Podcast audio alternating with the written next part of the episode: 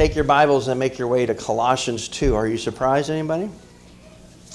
We're, we might actually get, get done with chapter two uh, today. And uh, that's the plan, but you know how plans go.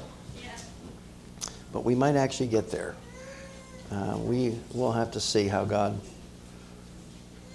allows us. Let me remind you of where we have been in our text so far. It really keys in on verse number ten when Paul says in chapter two, verse ten, and you are complete in him, in Christ, who is the head of all principality and power. And he's saying when, when you got Jesus, you got everything that you need. You don't need any, stop looking for anything else. Don't look to any other experience, any other rule. You don't need that. When you got Jesus, you got enough. Amen?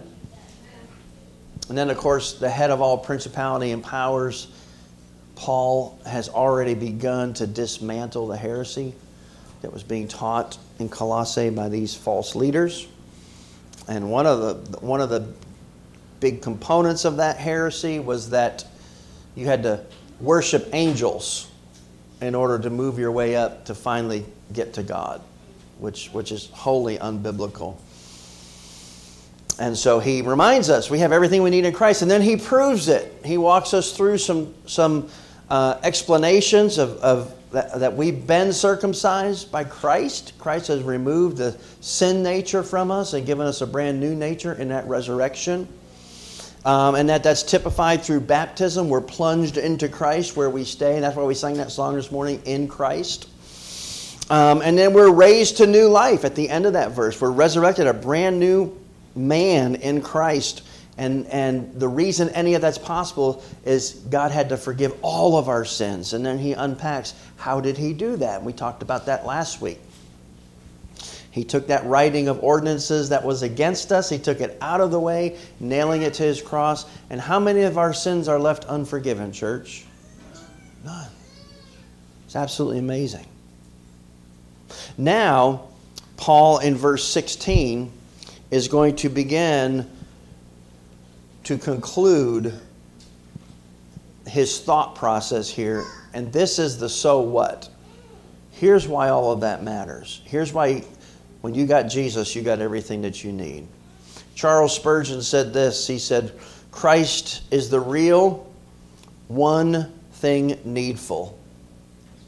Mind that you have the substance, for then you can let the shadows go. Here's a reality, church. Whatever you add to the truth actually subtracts from it. I want to say that again. Whatever we add to the truth ultimately subtracts from the truth. And if you don't stand on the truth, you're in danger of falling for the lie. So here's the reality of this last part of his teaching. In chapter two is keep the truth, and the truth will keep you. Amen? Keep the truth. Hang on to the truth, and that truth will hang on to you, and it will keep you grounded in God's Word, grounded in Christ, knowing that you're complete in Him and you need nothing other than Jesus. So let's look in verse sixteen of chapter two. Um, My first point here, and it's in your outline, is fighting legalism. I'm going to take you through, um, there are three isms that Paul's going to talk about. The first one is legalism. Um, the second one is mysticism. And then the third one is aesthetic, asceticism. Legalism, mysticism, and asceticism. And all of those are isms that need to be wasms in our lives. Amen? We need to, we need to stay away from those things because they're not good for us. So Paul said, because Christ did all of these things and we're left totally forgiven, um, and he has, he has even defeated Satan, and Satan is powerless other than the power that we give him. Look at verse sixteen. He says, so, that means therefore, because Christ's victory is thorough, and that all that we need, that we are complete in Christ. Therefore, notice what's that next word? Say it with me, church. Come on. Let. Let. That means allow. And think, think of it this way. Give permission. And then there's a negative in here. Don't give anyone permission to judge you. Now notice in what area. He's, he's talking about a specific area. In food or drink, regarding a festival, a new moon, or Sabbaths. Notice that's plural. Just make a note of that. Verse seventeen, here's why. He says, don't let anyone judge you for that. Because those are a shadow of things to come. But notice, but the substance is of who? Christ. So Paul is warning them here, now that you have Christ and you have all that you need, don't let anyone judge you in food or drink or in festivals or new moons or Sabbaths, because all of those things are nothing but a shadow. And who's the substance that casts the shadow? Christ himself. All of those shadows were pointing to ultimately the person of Christ. And when he came, he fulfilled all of that. In your outline this morning, the next point here is um, we, he's calling them to be careful of relying on religious rules for acceptance by God. And the example are these this special diet and special days. Be careful of that, he's saying. Relying on religious rules for acceptance by God. And the Colossians were allowing these false teachers to judge them and to intimidate them, to make them feel inferior because they were not observing the Jewish ceremonial law. That's why this Colossian heresy is really a mixture of first century Gnosticism, good old-fashioned legal Judaizers or legal uh, legalists from the Jews, and a weird Asian mysticism, which we're going to get to in the next couple of verses, and aestheticism, um, some, some odd rules about what you need to leave alone. And Paul's saying here, don't do that. Don't allow that to happen. Because what Jesus tells us is that it's not what goes into the body that defiles you. It's what? It's that which comes out of the body, right? He says it's not, it's not what you take in that's a problem. It's what's coming out of you, what's already in there. That's your problem. And he says that in Mark seven, verse fourteen to fifteen.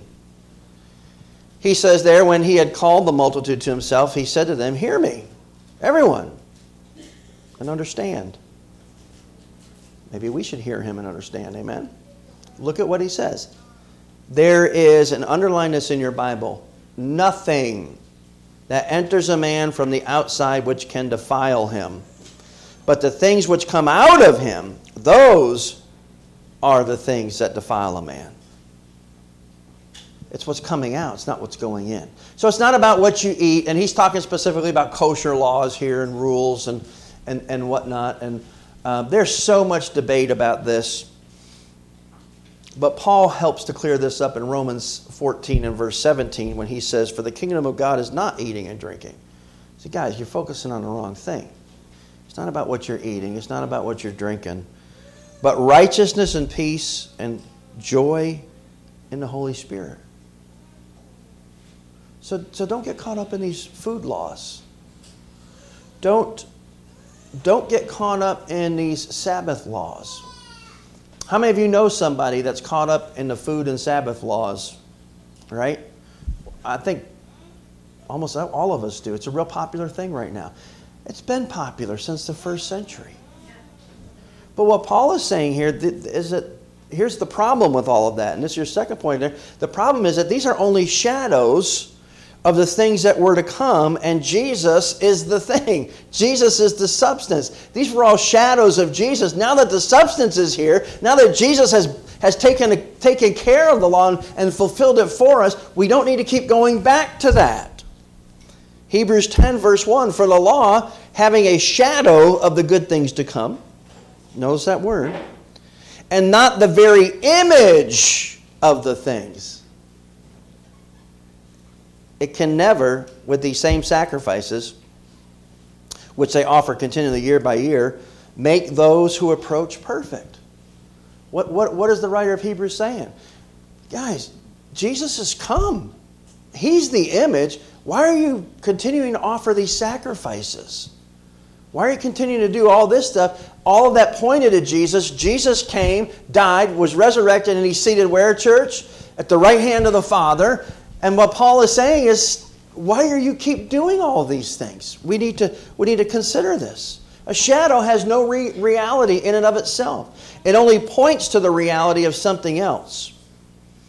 And in the same way that those things pertaining to the Old Testament ceremonial law had no substance in and of themselves, but only as they related or pointed to the coming Messiah, who by this time had already come. Does that make sense? He said, don't get, don't let him, don't allow anybody to tell you, well, yeah, Jesus is where you start, but you better keep these festivals. You, you, you better, and you better not keep those holidays, but these festivals. You, you better not eat pork or shellfish. All those laws are still in effect today. And that makes you more spiritual, more readily acceptable to God. That's a lie. And that's what Paul is saying here. And we got to, and I'm going to say this and I'm going to move on. The solution here is, is to focus on the reality which is found in Christ. Amen? We have focus on the reality found in Christ. First Corinthians five seven, therefore purge out the old leaven, that you might be a new lump, since you truly are unleavened. Now look at this. For indeed, Christ, our Passover, look at this, was, past tense, circle that in your Bible, was sacrificed for us. Jesus was the substance that was typified in shadow form by the Passover lamb. Amen? John would say of him when he went to baptize him, behold, the Lamb of God who takes away the sins of the world. It was past tense. Jesus was that Passover. All those lambs that were sacrificed were all a dim picture of the reality. The substance was Jesus. He was sacrificed. And now we are freed Amen. From that law. Now, here's the reality. And I, I'm not, I could get into this, but I'm not going to. I am going to post a link, couple of links on the Facebook page for the church, because some of you, I think, might want to go and research this more. But here, there's a big issue today about the Sabbath day and, and the Christian Sabbath, which some believe is Sunday. Well, here's the reality, folks. Don't ever get into an argument about the Sabbath day and say the Christian Sabbath is Sunday. Scripture does not hold that up. The Sabbath, by its name, is the seventh day. It's still Saturday. Did Christians begin to worship on Sunday, the first day of the week, as Christ was resurrected? Yeah, they did, and that's borne out in the Scriptures, too. I personally, this is my personal opinion. You don't have to agree with me. You have the right to be wrong. Um, I don't believe in a Christian Sabbath day. I don't think Sunday's the Sabbath. I think Jesus is the Sabbath. And that I have a constant Sabbath day of rest as I am resting in Christ. Um, and we can we can talk about that more. I'm going to post a link for you to listen to something that I thought was, the man said it much better than I could. But my heart rejoiced in that, because that has always been Uh, what I understood the Scriptures to teach as well. And and these people were getting caught up in that and telling these people, you got to go back under the law and legalism. Listen, legalism is death. How many of you know that today? So the solution, we got to focus on the reality which is found in Christ. Here's the second thing they were fighting. They were fighting against mysticism. Mysticism. And uh, I don't have these... Um, on the screen. I forgot to put them in. So you're going to have to look in your Bible for verses eighteen to nineteen. And mysticism, he says, don't let anyone disqualify you. Look there in verse number eighteen. Got to find it in here. Let no one cheat you of your reward, taking delight in false humility, in worship of angels, intruding into those things which he has not seen, vainly puffed up by his fleshly mind, and not holding fast to the head, from whom all the body, nourished and knit together by joints and ligaments, grows with the increase that is from God. So what is this mysticism that he's talking about? And he says, don't let anyone disqualify you. Don't let anyone cheat you. That's kind of a, a, a, an umpire word, right? When, when a third strike is thrown, the umpire says what? You're out. And he said, don't let these people act as umpires in your life, as, as spiritual umpires, and saying that you have to have this specific experience or else you're out. Yeah, you start with Jesus, but you got to add all of these things to Jesus or else you're out. Don't let people, don't let that happen. You don't have to allow that. Don't let anyone disqualify you. And the examples, it's relying on religious experience for status within the church. How many of you have ever seen that in your growing up years in the church, right? And the examples are the worship of angels, or, or having these visions and things like that.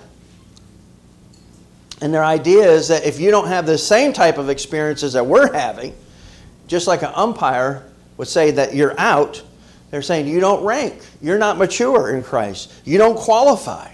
And these false teachers were walking around acting like self-appointed spiritual referees who were disqualifying the Colossians because they hadn't had these certain types of religious experiences. And it's all over the church today, and it's subtle. Now, the stuff that we don't agree with, that's easy. We can, we can shoot at a big target, and that's, that's not a big deal. But there are some things that are germane to us. There are some things that we embrace as spiritual disciplines. But we must not look at those disciplines to make us more acceptable to God. We, we must understand we are wholly accepted in the beloved. One of those is fasting. You know that we love to fast around here. Um, it's just it's just part of our culture and D N A. And some of us will fast a long time. Jay Brown and I, we fasted a really long time one time. Amen.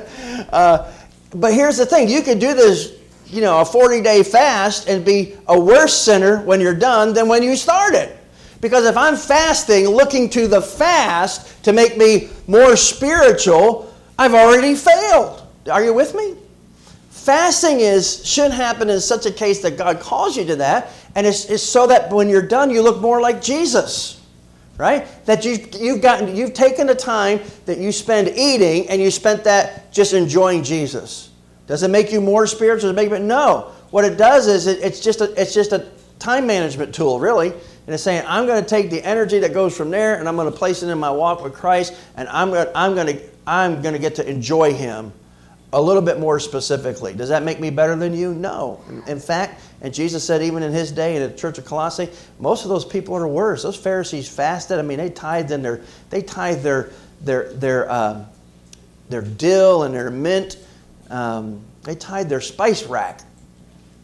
But they were the jerkiest people you ever want to meet when it was all over. Jesus is saying, don't, and He's saying, don't be like that. Um, we see in First Timothy two five, it says, for there is one God and one mediator between God and men, the man who? Christ Jesus. You, you don't need to have these experiences. And anyone that tells you that you got to have X, Y, and Z plus Jesus, remember, whatever you add to Christ actually detracts from Him. Revelation nineteen ten be, begins to instruct us on a problem that they were having in this church, and that was the worship of angels. Um, and, and don't think that that's not something that people in the church are falling into today. That's why Paul would say, hey, you better test those spirits and see where they're coming from. How many of you know that every spirit is not from God? And you say, how do I test that? You test it by the Word of God. How many of you know every vision's not from God? Every dream is not from God. We got to test it against the Word of God. Tom shared a dream he had the other day with us. Well, you know what that was? That was a reminder of the truth that's already stated in the Word of God. And it was a good reminder. Not all, I, st- I still remember it, Tom, not all decisions are weighted equally. Isn't that the truth? They're not. There's a way that seemeth right to a man, right? It's just one decision, the path I'm going to go. But, oh... that's a heavily weighted decision, isn't it? So so just because you didn't have a dream the next night doesn't mean that Tom's more spiritual than you, right? So we don't add those things in there. But they were actually worshiping angels. And we see in Revelation nineteen and ten, this is John talking, because this angel shows up. And here's the thing. If you actually ever see an angel that is not, that that is... fully appeared and not masked in its glory, you would fall down. Every time an angel shows up in the Bible, people are falling down on their knees because they're an awesome being. So this angel shows up, and John says, and I fell at his feet to do what? Worship him. Because this angel, and, and this is John. I mean, this is Jesus' favorite. Do you think he was close to Christ? Yeah. Everyone shake your head. Yes, he was. As close as any human being probably ever was. He was Jesus' favorite, the youngest disciple. And is he going to be an idolater and worship angels? No, angels are so glorious and awesome that when you actually see one, the most natural human thing to do in the face of such power and might is to fall down on your face. But look what the angel says to him. But he said to me, see that you do not do that. He, what does he say? Stop it. I am your fellow servant and of your brethren who have the testimony of Jesus. Now look what he says. This angel says, worship God. And that's an imperative. It's an understood you. He's saying, John, you worship God. Don't, don't worship an angel. For the testimony of Jesus is the spirit of prophecy. And this was happening. It's interesting that, that history tells us that the worship of angels continue to be a problem in this area in modern-day Turkey um, for centuries to come. Matter of fact, in three sixty-three A D, a church synod in Laodicea, remember just up the road ten miles from Colossae, um, they had to address this issue, and here's the issue they had to address. Is it not right for Christians to abandon the church of God and go away to invoke and pray to angels? They were still dealing with this three hundred plus years later. There are actually records that Michael the archangel was worshipped in modern-day Turkey as late as seven thirty-nine A D. They were still worshiping Michael the archangel. What was the problem here with this, with this mysticism, having these crazy experiences? It produced a false humility. By the way, you know what false humility is? That's exactly right, Tom. False humility is pride. You know, when anyone, if someone has to tell you how humble they are, they're not. You know, it's humility and how I attained it in ten easy steps, right? It's this false humility. Um, now, there's nothing wrong with a religious experience in itself. It's only wrong when we compare and try to make our experience the standard for someone else's spirituality. Does that make sense this morning? And they were dealing with this. Or when we make more out of our experience than what Jesus then has done for us on the cross. No spiritual, religious experience should ever be elevated above the cross work of Jesus Christ in the empty tomb. Amen? And when it is, you better start having some questions. And that's what Paul's saying. And he's he's bringing them back to this finished work of Jesus. So what's the what's the what's the solution? You stay connected to Christ. That's the solution. You stay grounded in the person of Jesus Christ, no matter what. Je- Jesus, uh, John tells us in John fifteen four, abide in me, Jesus says, and I in you. Well, well, why, Jesus? As the branch cannot bear fruit of itself unless it abides in the vine, neither can you unless you abide in me. What's the solution? Stay connected with Christ. Abide in Christ. Make sure that you're doing life together with Jesus. And when you are, the power that comes through uh, Jesus Christ through the Holy Spirit is going to constantly remind you of the sufficiency of God's Word and Christ's crosswork and an empty tomb. Amen? And any experience that takes you away from that, you run away from that experience. You don't need it. And this this this uh, mysticism was infiltrating the church. And it's here today. It's in the church today. I can't tell you how many emails I get about the next greatest thing that's going to take your church people to the next level. They got to have this experience and that experience. My church people need to have the experience of Jesus Christ on a cross and an empty tomb and Him seated at the right hand of the Father. That's the only experience you need. And beware of anyone that says anything other than that. Well, there's a last ism that Paul has to deal with here, and this is asceticism. He's fighting asceticism, and that's going to be found in verse twenty through twenty-three. So look back in your passage of Scripture. Verse twenty, therefore, there's that word again, right? So he's calling this all back to us. Because all that is true, if you died with Christ from the basic principles of the world, why, as though living in the world, you do subject yourself to regulations. Now I'm going to stop right there. Look at that first section again. Therefore, if you died with Christ from the basic principles of the world. Do you remember a few weeks ago I was telling you that, even last week? This is what Paul is teaching. We're crucified with Christ. Jesus wasn't the only one that died on that cross two thousand years ago. If you've come to Him through faith and repented of your sin, you died on that cross with Him. And it amazes me that that shocks people to hear that. That would have shocked nobody in the first century. We've gotten away from that understanding and away from that teaching. And it, we've done that to our detriment. Because Paul is using this as a basic starting place. He says, so because you died with Christ, and when you did, you were released from the basic principles of the world. What are the basic principles of the world? Everybody look up here. If you don't have a right relationship with God through Jesus Christ's work on your behalf, what's your only other option? Huh? Yeah. If you, if you're not counting on Jesus' works, then you better be counting on your own works. That's the law. Doesn't that make sense? And what did he say? He said, church, don't you realize that when you were crucified with Christ, the, and when, you're, when that death took place in you, that the result of that was you died to that cause and effect world that you lived in. You died to having to do all these things to make yourself right with God. How many of you know that's a, that's a tiresome journey right there? Amen? That'll wear you out. And it's designed to. So Paul's saying, don't forget. You've been released from all that craziness. Why are you going back to that? Why are you re-embracing what Christ died to sever out of your life? But he's going to take this in a turn that's going to shock some of you. Because look at what he says.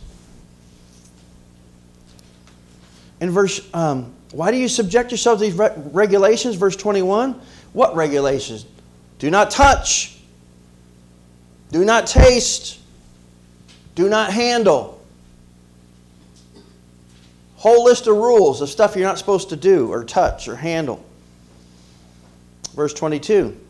Which all concern things which perish with the using, according to the commandments and doctrine of men. You say, whose rules are these? These aren't God's rules. They're what? Men's They're men's rules. What are you, what are you running around in circles trying to follow men's rules for?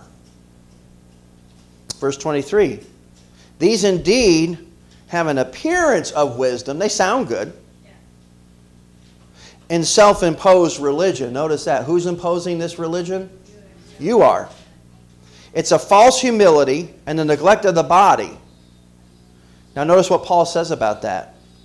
But are of no value against the indulgence of the flesh. They don't work. They don't work. Asceticism teaches that denying yourself leads to greater holiness and approval from God. Brothers and sisters, I know that sounds like, oh, see, that's not me. I beg to differ. I think a lot of us who want to who want to be serious and, and enjoy Christ to the fullest, this is one of the biggest things that we fall into. We think that by denying the flesh, it leads to this greater approval from God. Subtle trap. We're all called to deny ourselves and to follow Christ, but not as a means of acceptance to God or to grow in holiness. The growth in holiness is a byproduct, it's fruit from spending time with God. Does that make sense? And what we do is we spend time trying to produce that fruit. And if you can produce the fruit, then you're the one doing it and you don't need the Holy Spirit. Somebody needs to hear that today. What's the problem with asceticism? It's merely human commands and teachings. It's just what people have to say. First Timothy six seventeen, command those who are rich in this present age not to be haughty, nor to trust in uncertain riches, but in the living God who, now, now notice this, who gives us richly, what's the next two words? All things to enjoy. Imagine that. How much has he given us to enjoy? Everything. Everything. What defiles a person? What comes out of your mouth, not what goes in. Now, you ready to be offended? Because this offends me. We're Baptists. And Baptists say, well, you know what? If you love Jesus, you don't touch alcohol. That is not true. And we sit there and we'll shake our head and think we're so much better than everybody else because we would never touch wine. And we're so filled up with pride, a little wine might do y'all some good. I'm telling you. What have we said? Taste not, touch not, handle not. And and the Word says He's given you all things to enjoy. And it's not what goes in that defiles you, it's what's coming out. But we've been brought up that way. I was brought up that way. Come from a long line of alcoholics. And I know I'm stepping on your toes. I just want you to think. Is this one of those things that we have we have made a, a sacred thing that makes us closer to God? And, and I'm not saying we all need to go out and, you know, have wine with lunch today. I'm not saying that. But what I'm saying is we need to we need to say, have we have we fallen unwarily, un- unknowingly into this into this idea of asceticism? Taste not, touch not, handle not. When the Scriptures doesn't say that, what goes in defiles not. What goes out defiles not. What goes in. And he's given us how much to enjoy? All things to enjoy. Now, I got quiet in this church just now. People are thinking, hmm, maybe I'm in the wrong place. No, maybe you're in the right place, and we need to think through these issues. Isaiah twenty-nine thirteen, because here's where that leads. Therefore, as the Lord said, inasmuch as these people draw near to me with their mouths and honor me with their lips, but they have removed their hearts far from me, and their fear toward me is taught by the commandment of who? Man. Man. And, I'm, and again, don't hear what I'm not saying. My dear wife is one of those, she's never tasted alcohol and she'll probably die. Never. That's fine. But that doesn't make her any more right with God than someone who, in their Christian freedom, can do that without sinning. It's a sin to be drunk. And I'm not just using, I can use a ton of other examples, but they would probably offend you more than most of you are offended right now. And, and the Bible explains that. It's a weaker brother and a more mature brother. God's given us all things to enjoy. That doesn't mean she's better than me. Doesn't mean that she's better than you. What God is saying is it's, it's a heart issue, and we have freedom in Christ. Not to be abused, to be enjoyed. And these people are coming along saying, oh, no, no, no, no, no.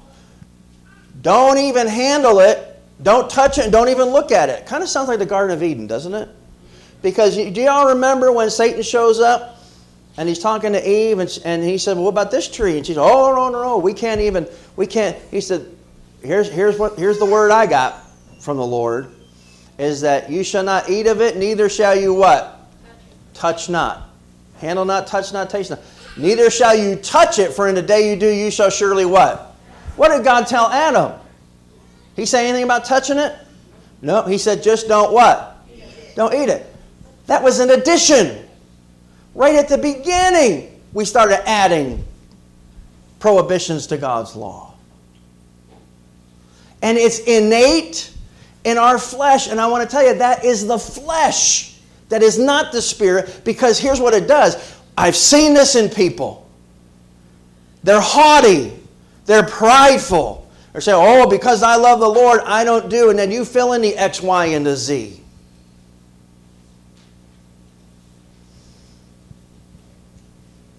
We got to be careful. We can take these merely human commands and teachings and, and obey them as if they were right from God. And that negates the cross work of Christ. And that's what was happening. And, the, and aestheticism is a weird thing. There was a famous aesthetic in the fifth century. He's called Simon the Stylite. He lived in three eighty-eight to four fifty-nine A D. And listen to this. This guy spent the last thirty-six years of his life living on top of a fifty-foot pillar. Can you imagine? People have done some crazy things in the name of asceticism, just to deny the flesh. But Paul says, you know what? That's all just man-made rules. You don't need man-made rules. God never told you to do any of this stuff, because this stuff makes you think you're better than everybody else.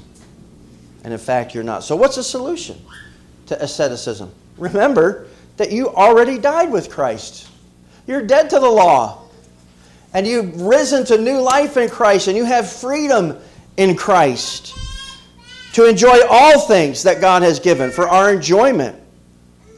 Like Paul says in verse twenty-three, these things, they got an appearance of wisdom and self-imposed religion, and it produces this false humility.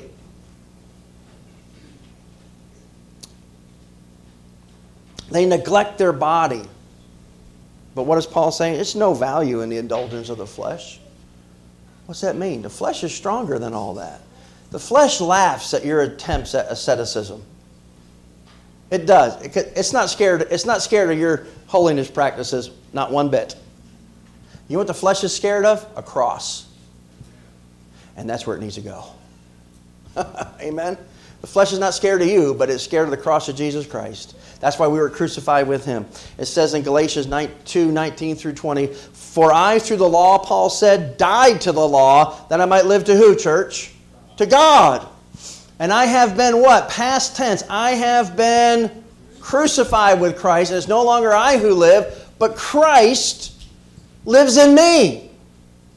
And the life which I now live in the flesh, I live by the faith of the Son of God who loved me and gave himself for me." I've been crucified with Christ. This is what I've got to remember. And, and Christ's crucifixion was enough. And how much do I need to add to that in order to be who God wants me to be? Absolutely nothing. And I know what you're thinking. I've had discussion. I've had discussions with myself. I've had discussion with other brother pastors about this. They say, you know, if you preach that message to your church, people won't do anything. They'll quit serving, they'll quit giving, and ultimately they'll quit coming. And I get it. Jay, you've heard those discussions, haven't you? If people ever really get a hold of grace, you're done for, is, is what the idea is. That's man's ideas. Here's the reality. If people ever get a hold of grace, we're going to be starting churches out of here left and right. Because there ain't going to be room for anybody else. Because the world is good at saying, handle not, touch not, taste not. The world is good at this mysticism and all these experiences that you can have. The world is good at checking boxes, that if you do this, then you're a good person. The world's got that down pat. Here's what the world doesn't understand and they desperately need. You are a sinner. You can't fix yourself. The only thing you're good at is blowing it. God had a son who could not sin, sent that sinless son to live thirty-three and a half sinless years, became the only person before or since qualified to die for the sin of somebody else. And you are that somebody else. He went to that cross sinless. He literally became your sin on that cross, died a violent, bloody, significant death, was buried, because that's what you do with dead things, and three days later, he came back to life as a stamp of approval that God said, the way is now open, and whosoever will may come. And if you will come, you're one of those whosoever wills. That's what you... I said, what else do I need? Nothing! Whatever you add to that, you take away. We must not compete with the cross of Jesus. But you know what? We're always tempted to substitute something for Christ. But can I tell you? It's the title of the sermon this morning, Accept No Substitutes. Accept no substitutes. Christ has everything you need to live the Christian life. So once again, as we've seen all the way through this letter, Christ is at the center, and he's enough, and you don't need anything more. Now, that doesn't mean you live low. It means that through grace, wow, the Holy Spirit can live through you. But it's not about religious rules. It's not about religious experiences or religious acts of self-denial and legalism and mysticism and asceticism and all these other isms that are poor substitutes for Christ. What are you substituting for Christ in your life today? You might be surprised if God would really answer that question in your heart today. And I want to ask you to ask that question.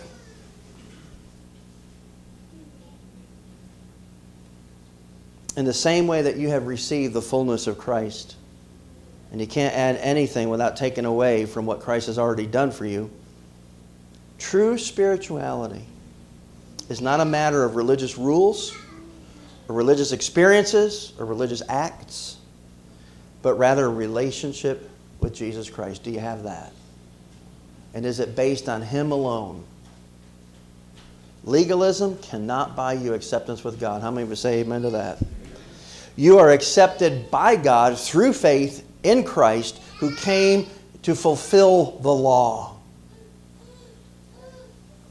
You know what mysticism brings to the body of Christ? Nothing but division. The haves and the have-nots. We need to stay connected with Christ from whom the whole body grows together. He's the head, and the rest of us grow up into him.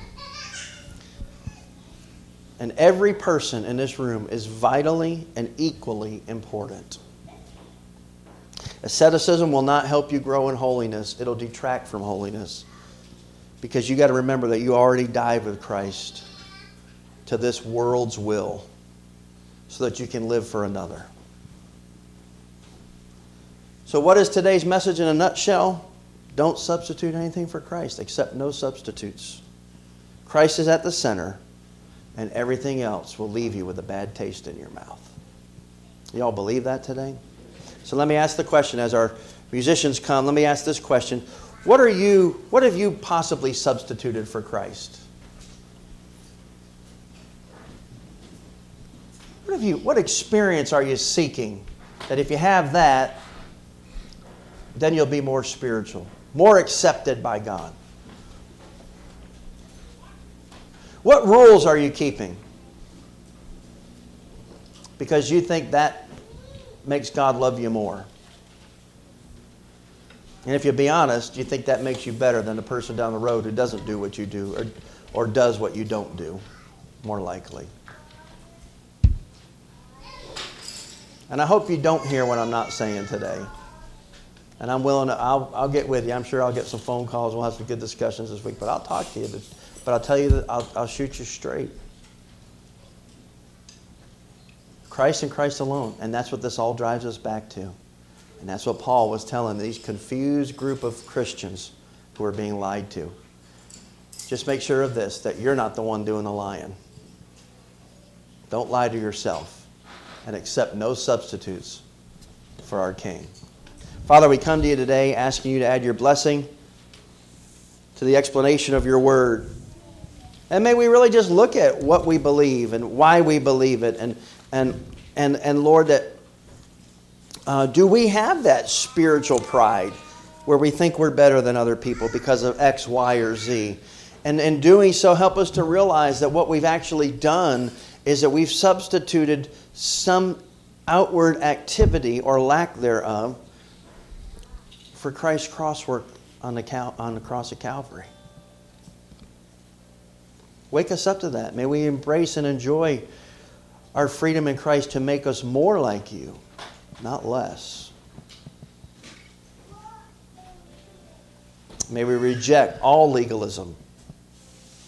May we reject mystical experiences. And may we reject man-made rules of asceticism and instead embrace Jesus and him only. In Christ's name, amen. Would you stand?